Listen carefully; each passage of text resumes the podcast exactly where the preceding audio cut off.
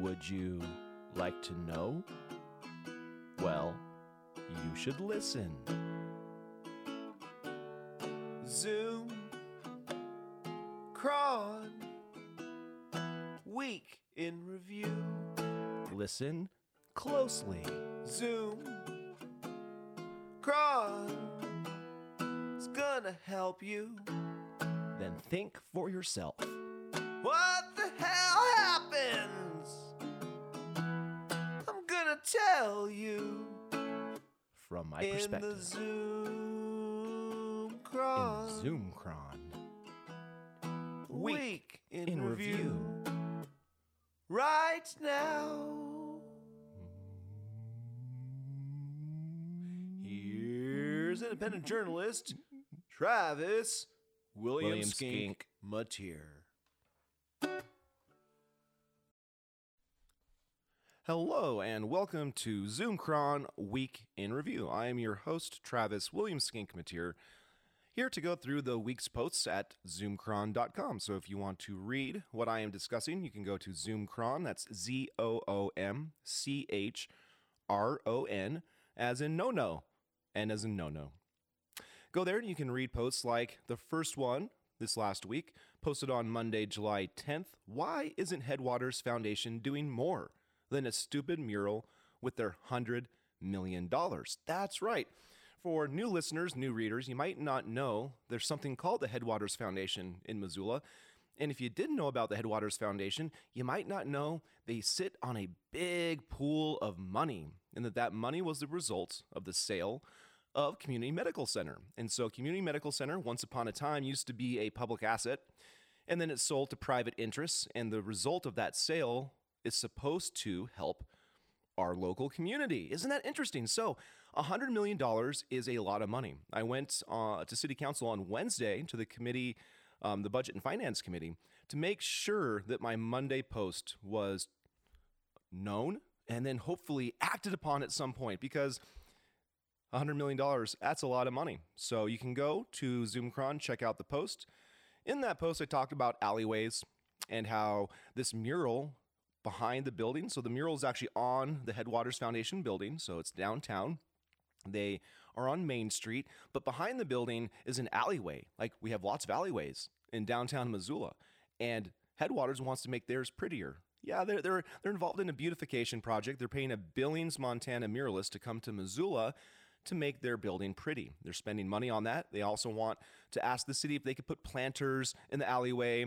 Um, this is an interesting alleyway, actually, as several alleyways in Missoula are interesting, because a lot of shit goes down in alleyways. You, you might not know it, unless you're checking out ZoomCron, about what is happening in alleyways. And so in this alleyway, we've got the Top Hat, owned by Nick Chakoda. There are rumors that Logjam Presents, his production business, is for sale. And so I don't know what that might mean for, uh, you know, the Top Hat and the alleyway between the outside seating of the Top Hat, because once upon a time, the Top Hat used to do a lot of like music inside.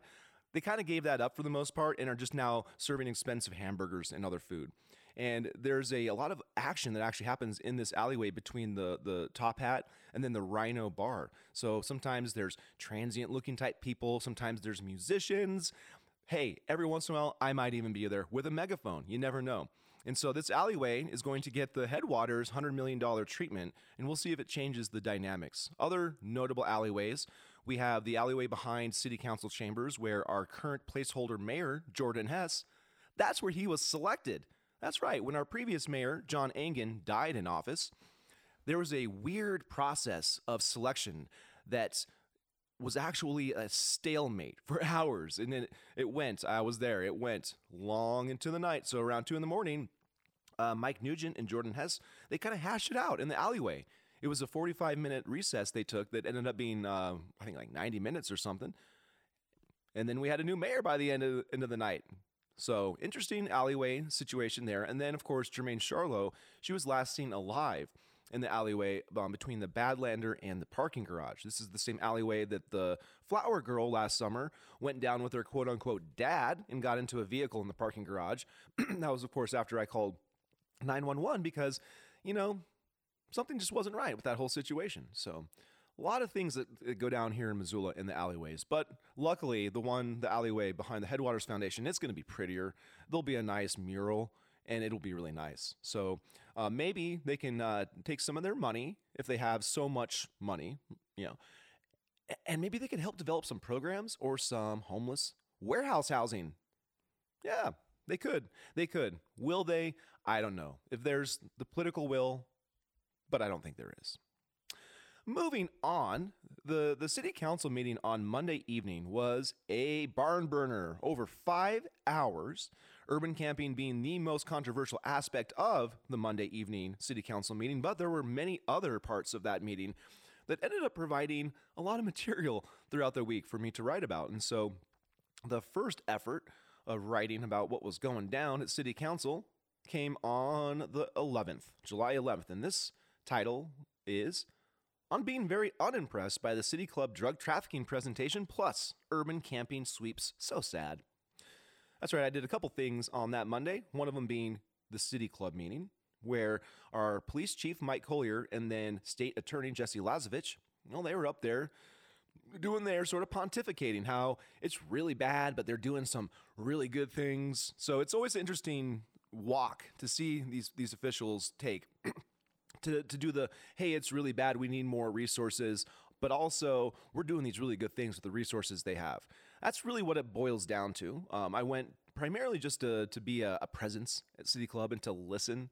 Um, I, I always like to take note of people that aren't in attendance. So no sheriff sighting, still don't see Jeremiah Peterson, our sheriff, really showing up to any of these community conversations. And that's too bad because the sheriff is such an integral part of our community, running the jail, Uh, being the coroner, lots of things that happen with the with the, the sheriff's office. So um, I continue to be very unimpressed by things that are happening. There's a lot of stuff happening behind the scenes, and I'm having a lot of interesting conversations. Not all of them I'll be able to write about publicly, but for people that are reaching out and helping me understand the quote-unquote shit show of our criminal justice system, I say thank you.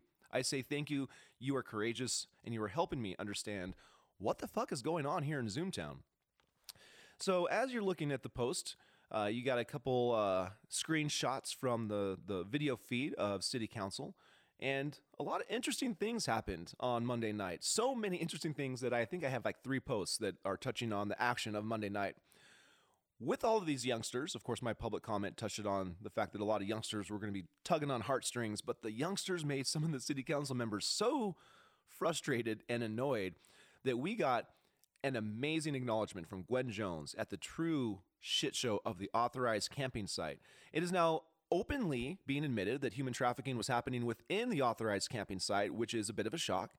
Also, Rogers International, the private security firm that was that had the contract for providing a lot of security services at the different scattered homeless sites, it was openly acknowledged again by Gwen Jones that they were the only staffing remaining at the end. City staffing gone. Isn't that interesting? Um, again, I'm having a lot of interesting conversations, and I continue to really just try and wrap my head around all of the different dynamics at play because there's a lot. So going through the, the posts, I'm kind of taking a look to see if there's other elements I'd like to mention here before moving on. Um, ultimately, the result of the city council meeting was a postponement. So all of the opponents of the, the, the Parks and Rec ordinance, they were successful, including the executive director, Jill Bonney, who made public comments that the, the people who have relocated out to the Kim Williams area are drinking from the river and having medical emergencies. I want to thank Jill for making that comment because that inspired me on Wednesday to go out to the Kim Williams area. And I don't know if I'll get into what I learned quite yet because I am writing a post for Monday. So come Monday, there should be some interesting information about what is happening locally. We'll, we'll get more into what medical emergencies might actually mean to the people living out in the Kim Williams area. So that is something to be looking forward to. Moving on, um, let's see, the next post, um, I actually, that was a, a two-post day. That's right, the eleventh was a was a twofer. The second post titled, The Missoula Currents, quote, reporting on Monday night's urban camping debate. I gotta get some analysis in there of our current local media, the Missoula Current being one of them, the online journal started by Martin Gomer Kidston, Gomer is a is a lovingly applied nickname for Martin. Martin has been a Montana Democrat spokesperson, and I found an, a, a better post to sort of exemplify that amazing aspect of Martin's career. Um, it was really exciting for me to be able to, to find that because Martin, I don't think, has ever really given up that aspect. He's a, uh, from my perspective, a pro-development corporate whore who really likes to bash Daniel Carlino specifically every chance he gets. So um, had a lot of fun looking into that aspect of the reporting that our, our local public gets. Might be one of the reasons why they don't always have the best information and why the youngsters seem to get so agitated about things that are that are happening, because they don't actually know what's happening. I'm trying to help. I'm doing what I can. Okay, let's see. What else in this post might be worth talking about? Are there any quotes? Let's see. Maybe we should get into some of Marty's uh, Marty's reporting. Let's let's hear some of Marty's reporting. Here's a quote from one of his quote articles. Opposition opposition to the ban on overnight camping was led by council members Kristen Jordan and Daniel Carlino. Quote, we're spending a huge amount of money pushing people from place to place, said Carlino. We're paying for this one way or another. We should spend it providing people bathrooms and a place to stay. Some council members have suggested the possibility of opening one or more city parks to homeless camping, but they haven't said what neighborhood that would be. The downtown area has been suggested as option, including the Riverfront Triangle, where redevelopment and economic opportunity was once eyed as a priority. Quote, these are our constituents, and they deserve a seat at the decision-making table, said Jordan. We need more time to consider all the moving parts of the issue.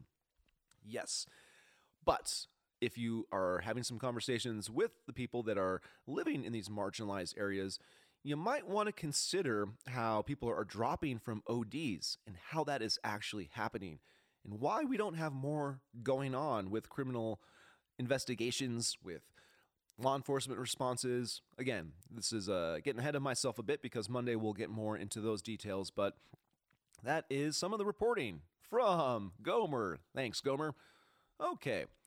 Moving on, we are going now to another post, again, from Monday night's action, but not from inside City Council chambers. The title of the post for July twelfth, while the youngsters signal their virtue inside, a woman flying a sign outside City Council signaled danger. And she was right.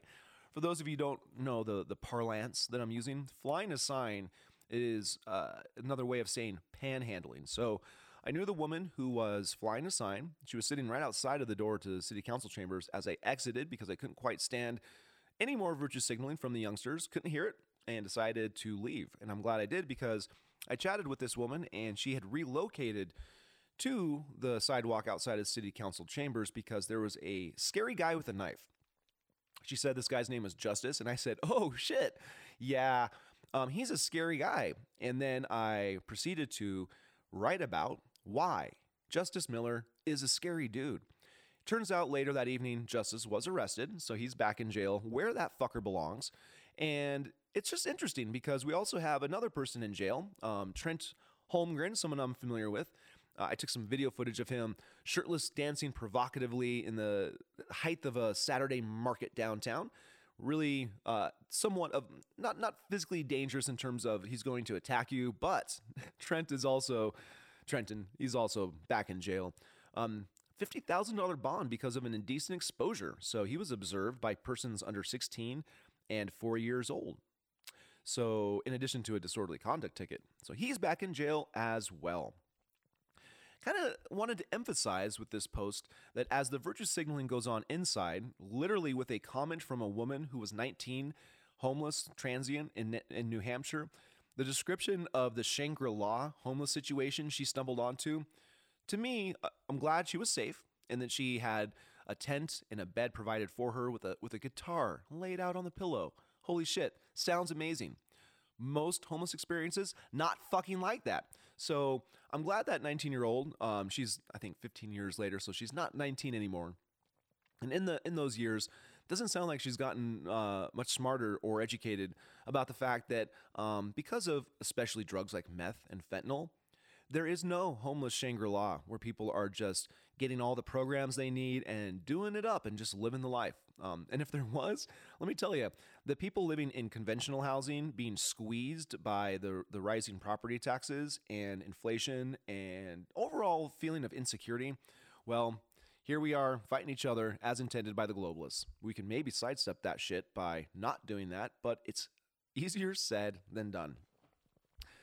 So, excuse me, you can go into that post and actually see, because I take video clips from the video feed, you can see Jill Bonney making her public comment. You can see the, the comment about the amazing homeless Shangri-La utopia um, that the woman Tides, yeah, her name was Tides, um, she stumbled onto. So if you want to get more context from the people themselves and what they're saying, go to ZoomCron and check it out. The next post... So in addition to doing local reporting, I also like to touch on cultural trends and movies. We have a couple of those coming up later. Um, but July thirteenth, on boys becoming men and girls becoming women. I didn't want to leave out a public comment that had nothing to do with urban camping. There was a woman that got up and a, basically addressed Kristen Jordan because of a comment that uh, Kristen Jordan made to her friend. So this woman's friend Um, was part of wanting to advocate for the Women's Bill of Rights. So I put a link in the post to the Women's Bill of Rights.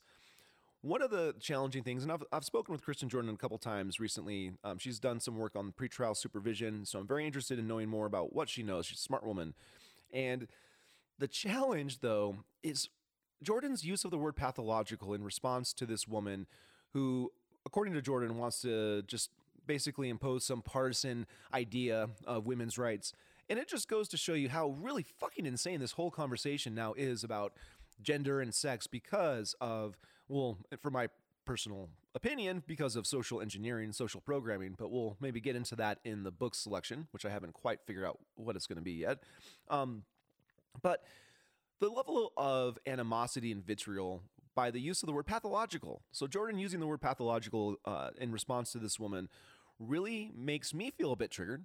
Yeah, that's right. I'm feeling a bit triggered, um, having been part of a, a social group that was not getting down with a certain medical inven- intervention that was essentially mandated and coerced using some of the most insane strong-arm tactics I have ever seen in my life. Well, I said no, um, and because of that, I was depicted as some sort of threat, almost like a terrorist of sorts, because everyone should have just gotten that medical intervention like they were told to, and anyone that said no, well, they were they were dangerous.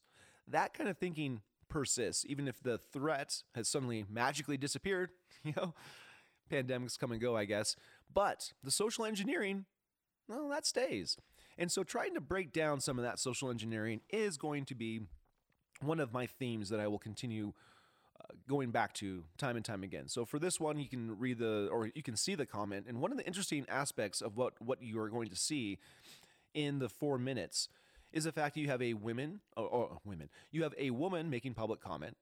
You have another woman, Gwen Jones, who tries to shut that woman down um, by saying that it was violating decorum. Um, this was all because of what Kristen Jordan, a third woman, had said. And then you have a fourth woman, Sandra Vasica, Sandy, comes in and she does a point of order. And that it was a good point of order because that point of order was saying the comment was within the public purview, allowing the public comment to continue. So Gwen Jones backed off of her anti-democratic censorship uh, inclinations, and this woman was a- able to finish her comment for the public purview so that Kristen Jordan's response was put into the record. So I uh, applaud the woman for being courageous and going up to that That horseshoe, they like to call it the horseshoe. It's a half circle inquisition that you go and you you appeal to the city council members when you make public comment and you, you say what you're going to say. So you can get into more at the post, of course. And one of the things I've been I've been very invested in, and I'm probably going to do some kind of um, men's group going forward. I'm not sure how that's what that's going to look like, but because I myself am quote unquote a man. Uh, actually, I put myself more uh, in terms of emotional capacity at about the high school level.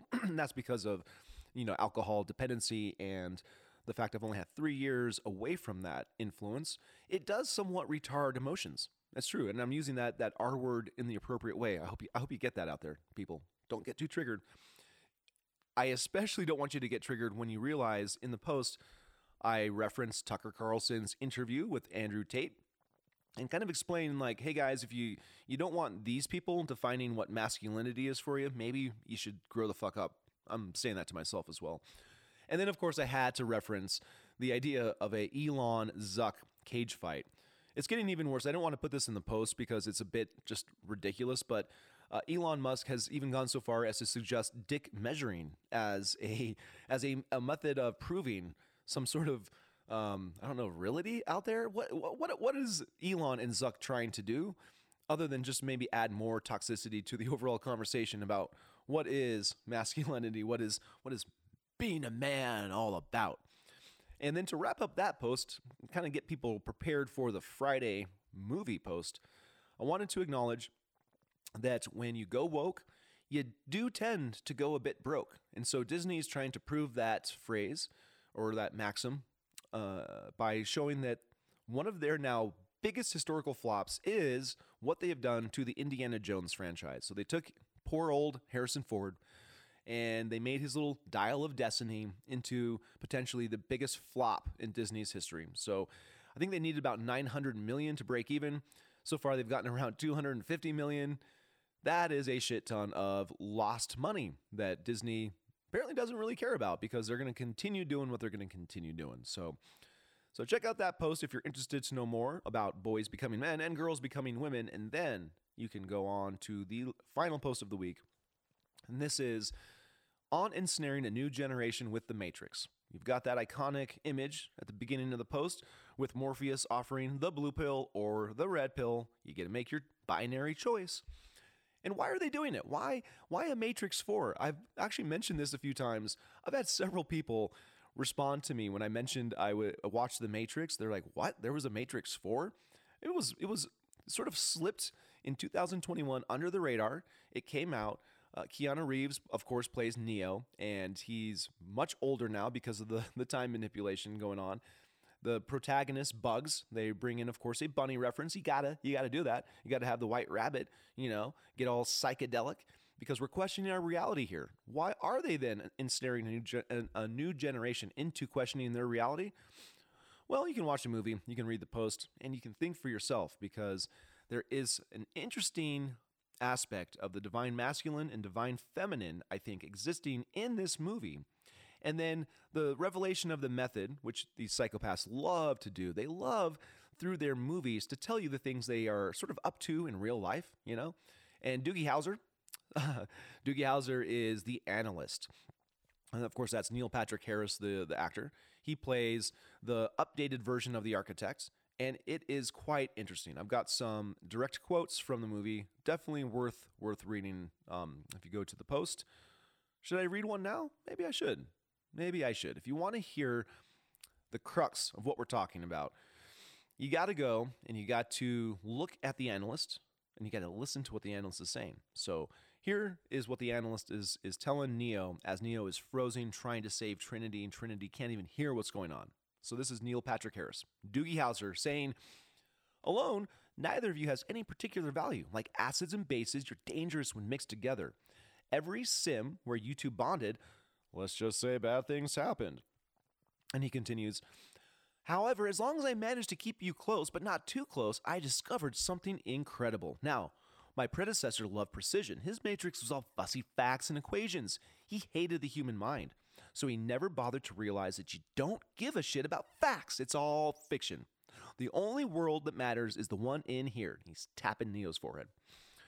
"And you people believe the craziest shit. Why?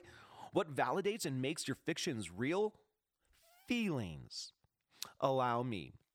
And at this point, he manipulates this N P C-like character to shoot a bullet out of a gun, and that bullet is slowly traveling towards Trinity.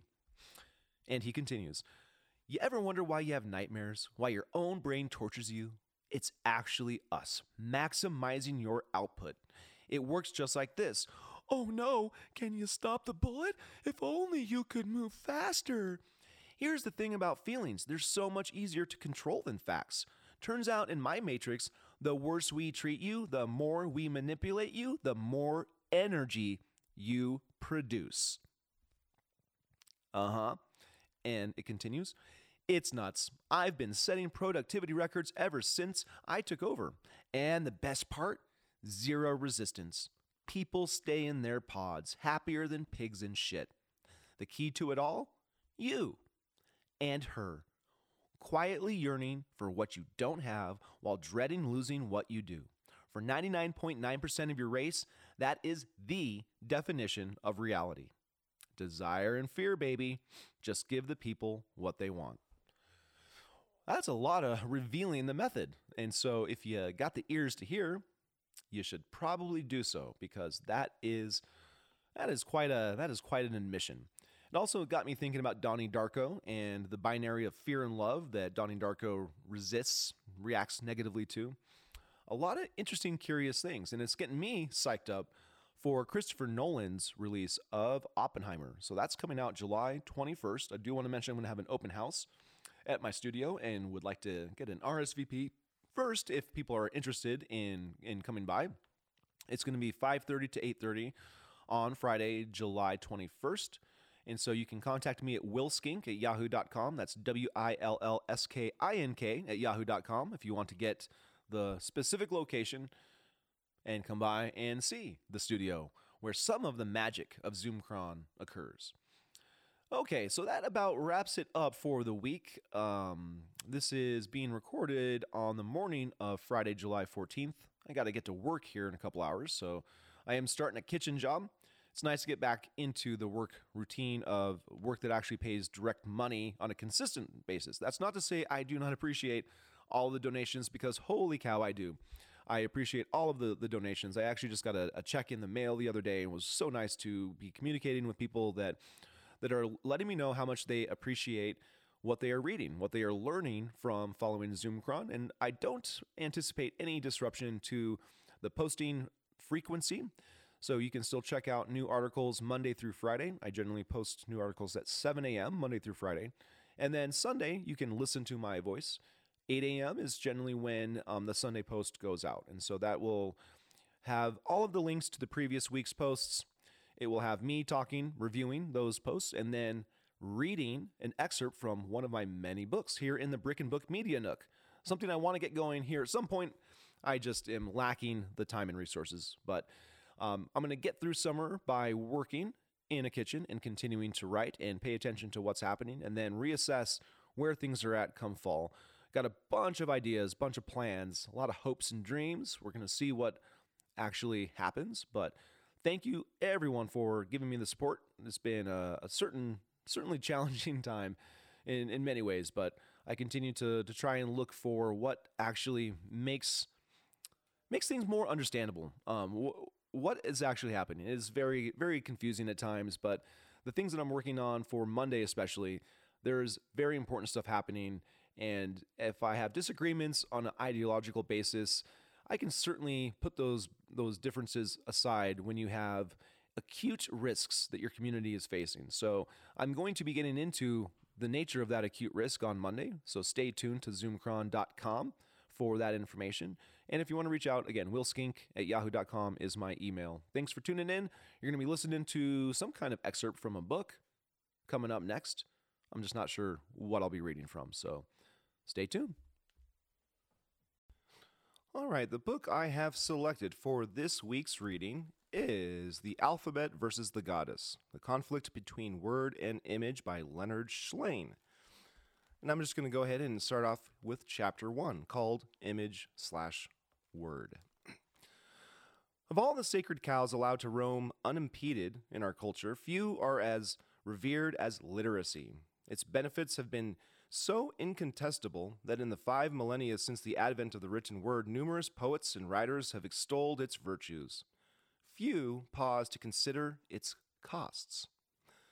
Sophocles once warned, "Nothing vast enters the life of mortals without a curse. The invention of writing was vast. This book will investigate the curse."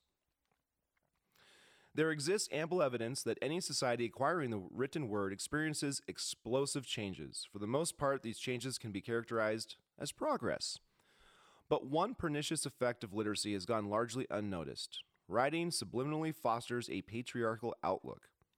Writing of any kind, but especially its alphabetic form, diminishes feminine values and with them, women's power in the culture.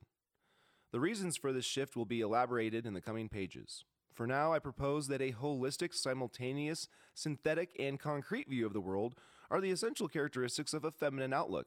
Linear, sequential, reductionist, and abstract thinking defines the masculine.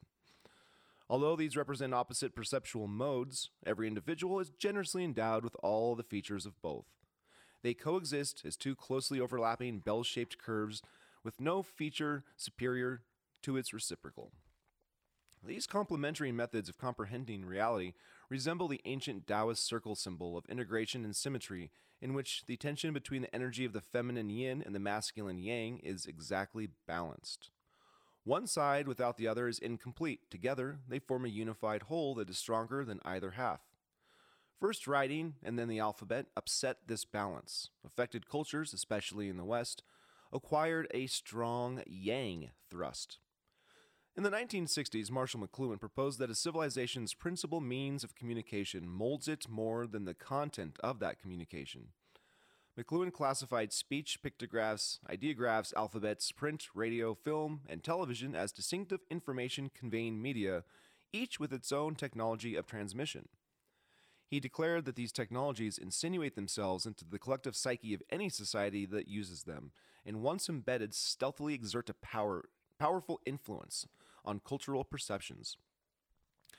McLuhan's aphorism, aphorism, the medium is the message, is the leitmotif of this book. Robert Logan, the author of The Alphabet Effect, expounded on this idea. Quote, "A medium of communication is not merely a passive conduit for the transmission of information, but rather an active force in creating new social patterns and new perceptual realities. A person who is literate has a different worldview than one who receives information exclusively through oral communication.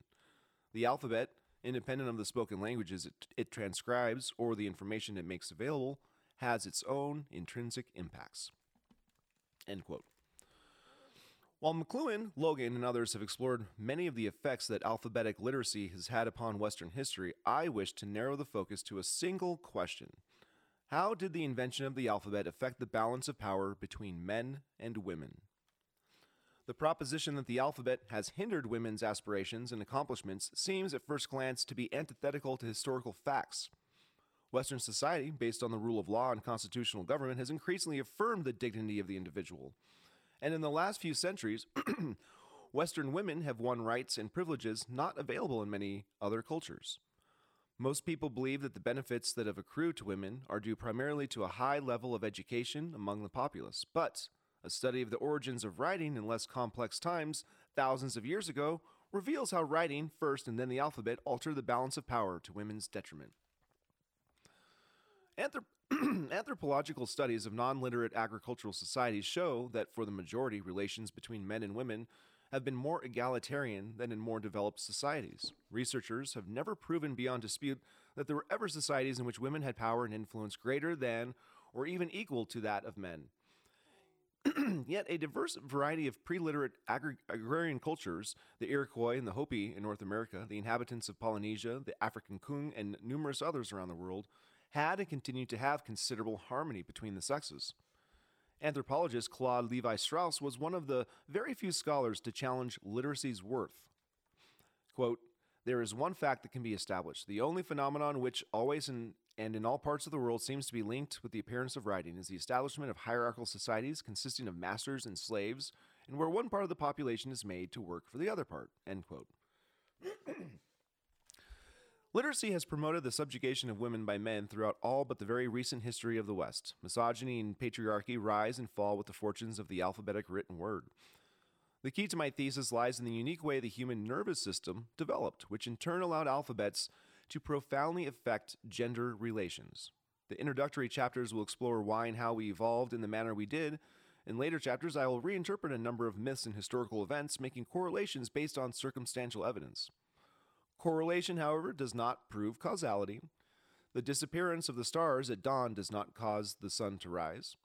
As we examine various sets of facts, I will appeal, therefore, to the court of what archaeologists call competitive plausibility. And I will ask the reader to consider with me which of the hypothetical explanations of historical events is the most plausible.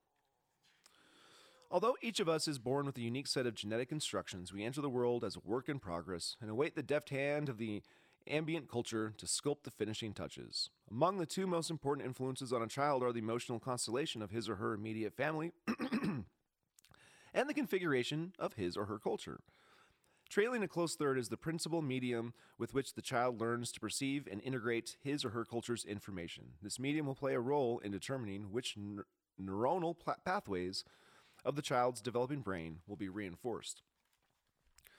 To observe an enthralled four-year-old mastering the letters of the alphabet is to witness the beginning of a lifelong method central to the acquisition of knowledge.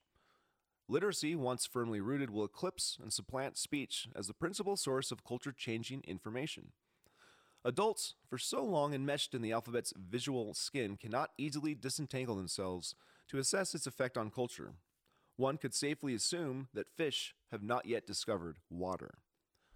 Imagine that you came of age in a non-literate culture and were unaware of the impacts the written word could have on your life. Suppose that as an adult you then found yourself in a literate society confronted by others who seemed to possess magical powers. Your reaction probably would not differ much from the Prince Modupe, a young West African who in his autobiography related his encounter with the written word. Quote, "The one crowded space in Father Perry's house was his bookshelves. I gradually came to understand that the marks on the pages were trapped words. Anyone could learn to decipher the symbols and turn the trapped words loose again into speech. The ink of the print trapped the thoughts. They could no more get away than a doombu could get out of a pit. When the full realization of what this meant flooded over me, I experienced the same thrill and amazement as when I had my first glimpse of the bright lights of Conakry. I shivered with the intensity of my desire to learn to do this wondrous thing myself." End of interesting quote. The prince could not know that in his attempts to free the Doombu, the pit itself would trap him in an unforeseen way. Written words and images are entirely different creatures. Each calls forth a complementary but opposite perceptual strategy. Images are primarily mental reproductions of the sensual world of vision. Nature and human artifacts both provide the raw material from the outside that the brain replicates in the inner sanctum of consciousness. Because of their close connection to the world of appearances, images approximate reality. They are concrete. The brain simultaneously perceives all parts of the whole, integrating the parts synthetically into a gestalt. The majority of images are perceived in an all-out, all-at-once manner. Reading words is a different process. When the eye scans distinctive individual letters arranged in a certain linear sequence, a word with meaning emerges. The meaning of a sentence, such as the one you are now reading, progresses word by word. Comprehension depends on the sentence's syntax, the particular horizontal sequence in which its grammatical elements appear. The use of analysis to break each sentence down into its component words or each word down into its component letters is a prime example of reductionism. This process occurs at a speed so rapid that it is below awareness. An alphabet, by definition, consists of fewer than thirty meaningless symbols that do not represent the images of anything in particular, a feature that makes them abstract. Although some groupings of words can be grasped in an all-at-once manner, in the main, the comprehension of written words emerges in a one-at-a-time fashion. To perceive things such as trees and buildings through images delivered to the eye, the brain uses wholeness, simultaneity, and synthesis. To ferret out the meaning of alphabetic writing, the brain relies instead on sequence, analysis, and abstraction. Custom and language associate the former characteristics with the feminine, the latter with the masculine. As we examine the myths of different cultures, we will see that these linkages are consistent. Associating images with the feminine would seem to fly in the face of numerous scientific studies that demonstrate that males are better at mentally manipulating three-dimensional objects than their female counterparts. Also, numerous other studies reveal that young females are more facile with words, spoken and written, than are their male peers, despite these studies attribu- attributing different images Different image and word skills to each sex. I will present many cultural, mythological, and historical examples that will solidify, sorry, that will solidly connect the feminine principle to images and the masculine one to written words. Again, I will use the terms masculine and feminine in their transcendent sense. Every human is a blend of these two principles. I'm going to take a quick pause. Okay, continuing. The life of the mind can be divided into three realms: inner, outer, and supernatural. The inner world of experienced emotions and private thoughts is essentially invisible to others. The outer, concrete world of nature constitutes our environment. It is objective reality. There exists also a third realm. Some call it spiritual, some call it sacred, and some call it supernatural. Humans have acknowledged and incorporated this third realm into every culture ever created. The cosmology of any given culture is analogous to the psyche of an individual. Its myths and religion reveal how the group psyche arrives at its values concerning sex, power, wealth, and gender roles. In hunter-gatherer societies, members generally worship a mixture of male and female spirits. In general, virile spirits tend to be more prestigious in societies that place a high value on hunting. Nurturing ones are more highly esteemed wherever gathering is the primary strategy of survival. Humankind discovered horticulture approximately ten thousand years ago.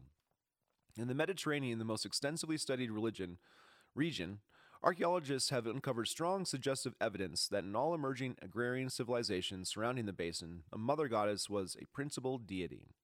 From the outer rim of history, we begin to learn her name. In Sumer, she was Inanna. In Egypt, she was Isis. In Canaan, her name was Asherah. In Syria, she was known as Astarte. In Greece, Demeter, and in Cyprus, Aphrodite. Whatever her supplicants called her, they all recognized her as the creatrix of life, nurturer of young, protector of children, and the source of milk, herds, vegetables, and grain. Since she presided over the great mystery of birth, people of this period presumed she must also hold sway over the great bedeviler of human thought, death. Prior to the development of agriculture, male, male spirits embodied the attributes of bold, courageous hunters. But in the iconography, iconography I can't always talk well, of the great goddess, male imagery paled. Her consort was a companion who was smaller, younger, and weaker than she, a conflation of a son she loved in a motherly way and a lover she discarded after he consummated his duties of impregnation. He was so dispensable in these ancient myths that he frequently died, either by murder or by accident. In many agrarian cultures, the yearly sacrifice of a young male's, male surrogate in the consort's honor was a common ritual. The participants then plowed the victim's seed blood into the earth as fertilizer to ensure that the following year's crop would be bountiful. The clearest demonstration of the goddess's power was her ability to bring him back to life each spring. Whether she was resurrecting her consort or regenerating the earth, her adherents stood in awe of her fecundity. For several thousand years, every people throughout the Fertile Crescent venerated a deity who personified the great goddess. When we speak of this area as the cradle of civilization, we tactically acknowledge the superior role the feminine principle played in the birth of modern humankind. Then the great goddess began to lose power. The barely legible record of the earliest written accounts beginning about five thousand years ago provides intimations of her fall. Her consort, once weak and inconsequential, rapidly gained size, stature, and power until eventually he usurped her sovereignty. The systemic political and economic subjugation of women followed. Coincidentally, slavery became commonplace. Around fifteen hundred B C, there were hundreds of goddess-based sects enveloping the Mediterranean basin. By the fifth century A D, they'd been almost completely eradicated, by which time women were also prohibited from conducting a single major Western sacrament. In their attempts to solve the mystery of the goddess's dethronement, various authors have implicated foreign invaders, the invention of private property, the formation of archaic states, the creation of surplus wealth, and the educational disadvantaging of women. While any or all of these influences may have contributed, I propose another. The decline of the goddess began when some clever Sumerian first pressed a sharp stick into wet clay and invented writing. The relentless spread of the alphabet two thousand years later spelled her demise. The introduction of the written word, and then the alphabet, into the social intercourse of humans initiated a fundamental change in the way newly literate cultures understood their reality. It was this dramatic change in mindset I propose that was primarily responsible for fostering patriarchy. The Old Testament was the first alphabetic written work to influence future ages, attesting to its gravitas. Multitudes still read it three thousand years later. The words on its pages anchor three powerful religions: Judaism, Christianity, and Islam. Each is an exemplar of patriarchy. Each monotheistic religion features an imageless father deity whose authority shines through his revealed word, sanctified in its written form. Conceiving of a deity who has no concrete image prepares the way for the kind of abstract thinking that, that inevitably leads to law codes, dualistic philosophy, and objective science, the signature triad of Western culture. I propose that the profound impact these ancient scriptures had upon the development of the West depended as much on their being written in an alphabet as on the moral lessons they contained. Goddess worship, feminine values, and women's power depend on the ubiquity of the image. God worship, masculine values, and men's domination of women are bound to the written word. Word and image, like masculine and feminine, are complementary opposites. Whenever a culture elevates the written word at the expense of the image, patriarchy dominates. When the importance of the image supersedes the written word, feminine values and egalitarian, egalitarianism flourish. In this book, we will explore what this has meant throughout the human past, and in later chapters, we'll consider what it says about the present and portends for the future. And that concludes Chapter one of The Alphabet Versus the Goddess, the conflict between word and image. Definitely an interesting book. I've read the whole thing. It was a while ago. Um, but a book worth reading and worth considering, uh, especially with this past week of um, gender conversations happening at City Council, and then my own uh, interpretation of what The Matrix Resurrections is trying to tell us about that feminine-masculine energy balance. Um, so I hope you enjoyed that reading of Chapter one of The Alphabet Versus the Goddess by Leonard Schlein. Uh, tune in next week. I will continue reviewing the week's headlines, the local headlines here in Missoula, Montana, known as Zoomtown. Thanks for tuning in. This is ZoomCron Weekend Review. I've been your host, Travis William Skink Mateer. Here's a song for the sexes. Guys and gals, it's selfie time. I have a word, I have a rhyme. I do not speak them from an E, for I am the patriarchy. Yeah, it's cool, yeah, it's grand, and written by my very hand, like the one that held the knife and cut my skin. So my cries before the word screamed out pain. Now sentence structure has gone insane. Yin and yang just fight and fight, can't integrate their day and night. So what's the trick to fix this break? First dam the river, then drain the lake. The sacrifice is fighting back, denying them their bloody snack. Guys and gals, put down the phones. The drama of our broken homes is rippled wide and pattern bad. No grace for mom or respect for dad. I walk outside on dusty roads. The prankster woods has neon strobes and heavy beats with synthetic drugs. Turn on the car, you've had enough. Dirt returns to asphalt path. You spy the clock, you do the math. Even though the bed's a joke, the motions go, the glass and smoke. Yeah, it's cool, we die alone. If you fear the great unknown, instead of jump from trampoline, ask Donnie Darko just what I mean. Yeah, you gotta ask Donnie Darko.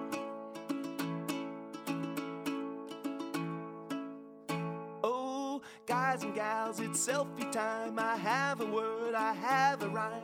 I do not speak them from a knee, for I am the patriarchy. Yeah, it's cool, yeah, it's grand, and written by my very hand, like the one that held the knife and cut my skin. So my cries for the word screamed out pain. Now sentence structure has gone insane. Yin and yang just fight and fight, can't integrate their day and night. So what's the trick to fix this break? First dam the river, then drain the lake. The sacrifice is fighting back, denying them their bloody snack. Guys and gals, put down the phones. The trauma of our broken homes is ripple wide and pattern bad. No grace for mom or respect for dad. I walk outside on dusty roads. The prankster woods have neon strobes and heavy beats with synthetic drugs. Turn on the car, you've had enough. Now it's time to get ready for work. Even though it's a Saturday, that's a busy, busy day in the kitchen. When you're taking food out to the beautiful woods for the nice, nice people who want to celebrate things, yeah, like marriages and things like that. But I wear on my head so many hats. It's time to wrap up this one. for listening. I like the sun too, even though it's going to be hot today. Yeah, stay tuned for more.